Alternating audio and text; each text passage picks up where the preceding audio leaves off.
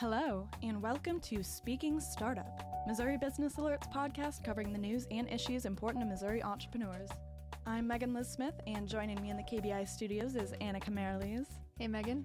Hey, what's up? How are you doing? I'm doing pretty good, thanks. This cold, air conditioned room. You guys may not know this, but the KBI studios are very air conditioned. Yeah, we're in our own little radio igloo in here.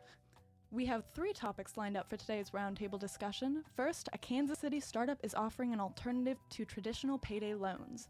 Next, Governor Parson vetoed a bill this month that would have broadened the availability of computer science classes, even though a lot of Missouri tech companies really champion the bill. Then, our final topic for the roundtable will be a Missouri sewing startup. They're providing training and eventually job placement for at risk women. Now, they're expanding. After that, an interview with Carolyn Chrisman, the executive director of the Missouri Rural Enterprise and Innovation Center in Kirksville. Chrisman talks about the dramatic cuts to their funding that they've been dealing with over the past fiscal year, and what it's like to be an entrepreneurship program in a rural region. So, let's get started. Our first topic payday lending, and one startup's attempt to address it. Last week, we talked about the latest cohort of Techstars KC. Today, we thought we'd look at one member of that cohort, a startup hoping to offer an alternative to the traditional payday lending. Yeah, and, and this is a topic that's pretty familiar to the Kansas City area. Yeah, so in January, Scott Tucker of Overland Park was sentenced to nearly 17 years in prison for shady payday lending practices, including illegal interest rates and deceptive loan terms. Between 2008 and 2012 alone, prosecutors said Tucker exploited 4.5 million people and collected 1.3 billion in illegal interest payments. Yeah, and, and that's not the only example by any means. Uh, last month, another payday lender, Rick Moseley Sr., was sentenced to 10 years in prison for a number of issues, including the issues that we mentioned from the Tucker case illegally high interest rates and deceptive loan terms. Hmm. Kansas City's payday lending culture was even featured on Netflix's Dirty Money series. And there are a lot of examples we could bring up about this, but then we wouldn't really get to talk about today's topic a startup that's hoping to give people a better alternative to the cycle of payday loan debt.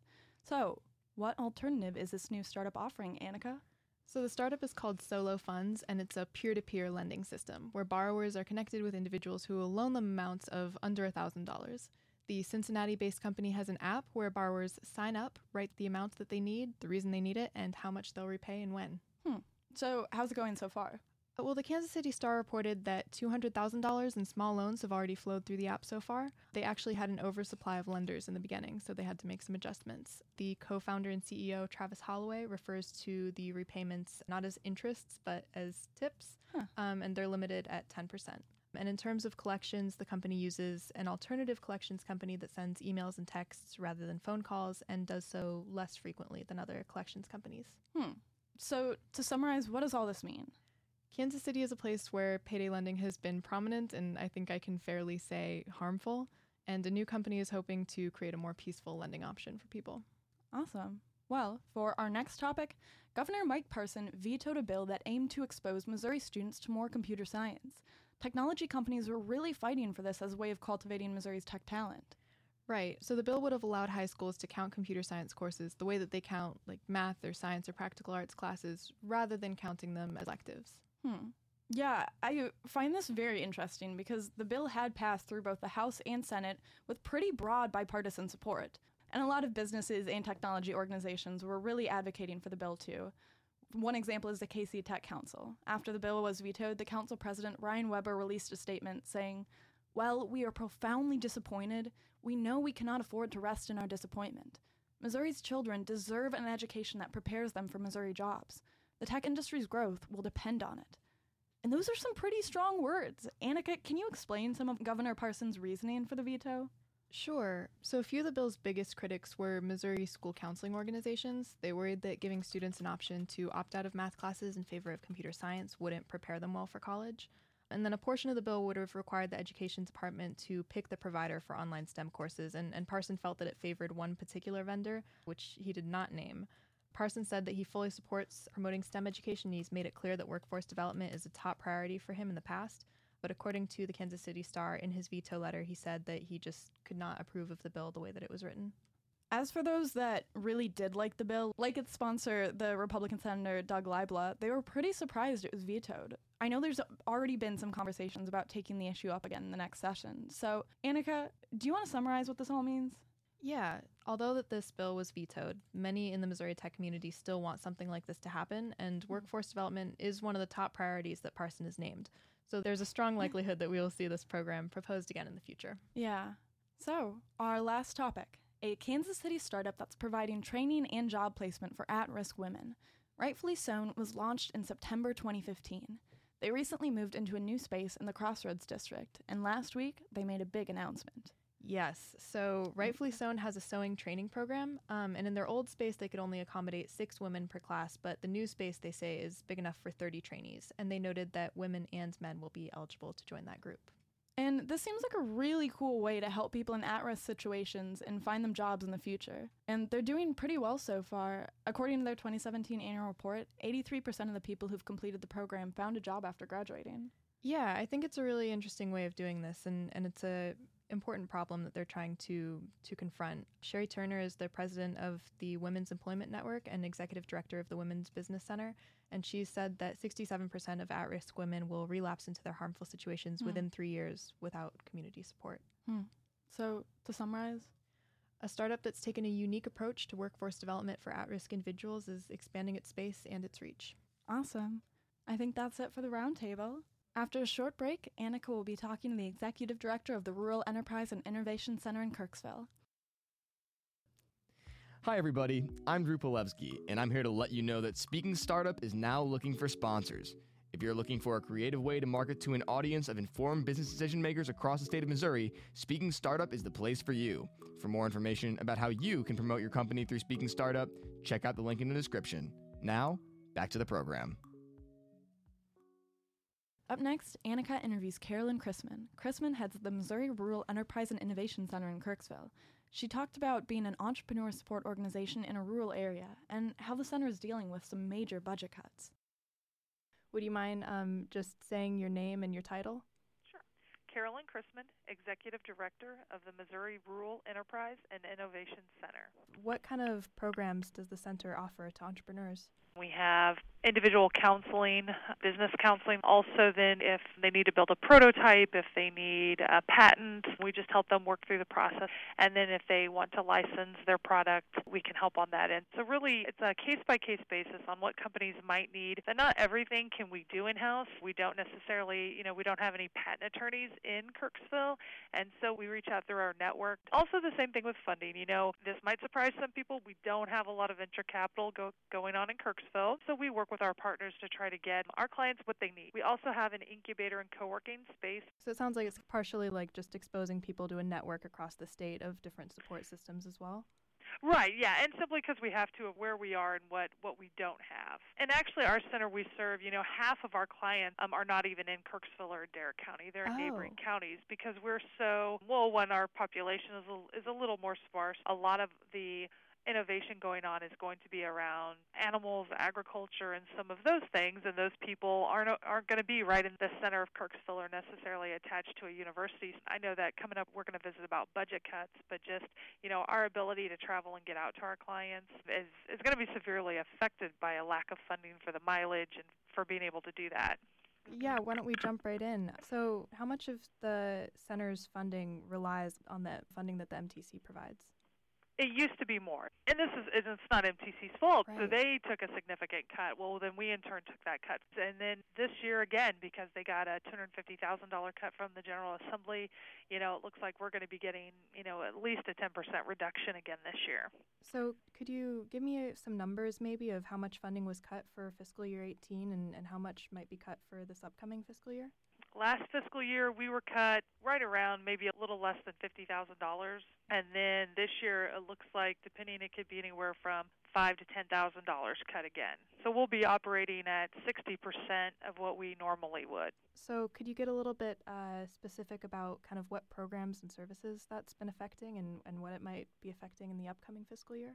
So last time our staff time was not able to be dedicated to the Innovation Center as much. We also had to reduce some of the travel that we had initially been able to do when we went and saw clients in a, in a neighboring county or two counties away. We can do, you know, a lot of things maybe over the phone via email or via Zoom or some other media, but but sometimes that's tough with some of our clients. You get out into the rural areas where they don't have the broadband that they need, and so there's a lot of buffering, and so some of those communication tools aren't always we, we can't always use them. But uh, a lot of our things locally that we, you know, working with the faculty and staff of both our, our public university and our private uh, university, we've been able to, to, to continue those functions. So, you know, again, half of what we've done has not necessarily been impacted, but, but about 50% of it has been impacted in some way. And so, could you tell me a little bit about the businesses that the center supports? Like what kind of industries they're in and what kind of uh, startups they are? We see a lot. So, um, a lot of ag based things.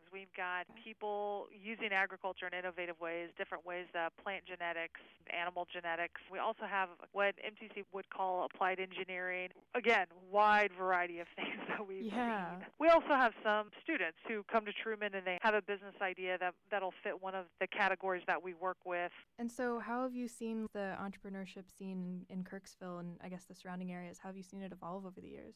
You know, I, I want to say that it's probably been there all along. Anytime that you're on a farm and you're involved in agriculture, you have to be innovative. So you have to be able to maybe make a part you need, or and so I think that's always been out there. So some of it is just us discovering that and being able to offer support for you know those good ideas, being able to get them out there to others, okay. um, so that you know through a licensing agreement or through sales or something like that. Because if one farmer is experiencing a problem, you know that more are going to experience it as well. But then then we do have uh, this a younger as the younger people come in, not only through maybe the public schools but the universities. There is just more of an entrepreneurial bent um, to those folks, and a lot of them it, it is technology related. We see it all, and so we are seeing more activity from those students and young people than in the past, I believe. Uh, we we've had people, we've had young people as young as 12 come into our center that are doing some genetic modifications with animals, and we're just excited that we get to uh, to see and help them. And and I know that I reached out to you because I I knew you were the executive director of the Innovation Center, and then mm-hmm. when you emailed me, I saw that you had like two other titles. So it sounds like you're wearing a lot of different hats. In rural communities, you have to. you know, you can specialize up to a point, but you really have to be a generalist in a lot of ways, and that's why it's nice to have a network which you know MTC provides with all the innovation centers because you know Kansas City, Columbia, Springfield, St. Louis, all, all of those places they're able to really specialize, and so that allows us to in some ways be a pipeline for them, but also to reach out to them for assistance. Thank you so much. I really appreciate your talking to me today.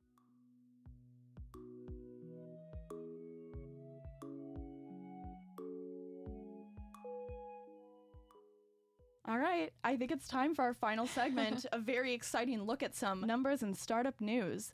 It is called Can I Get Your Digits? Let's do it. so, Annika, can I get your digits?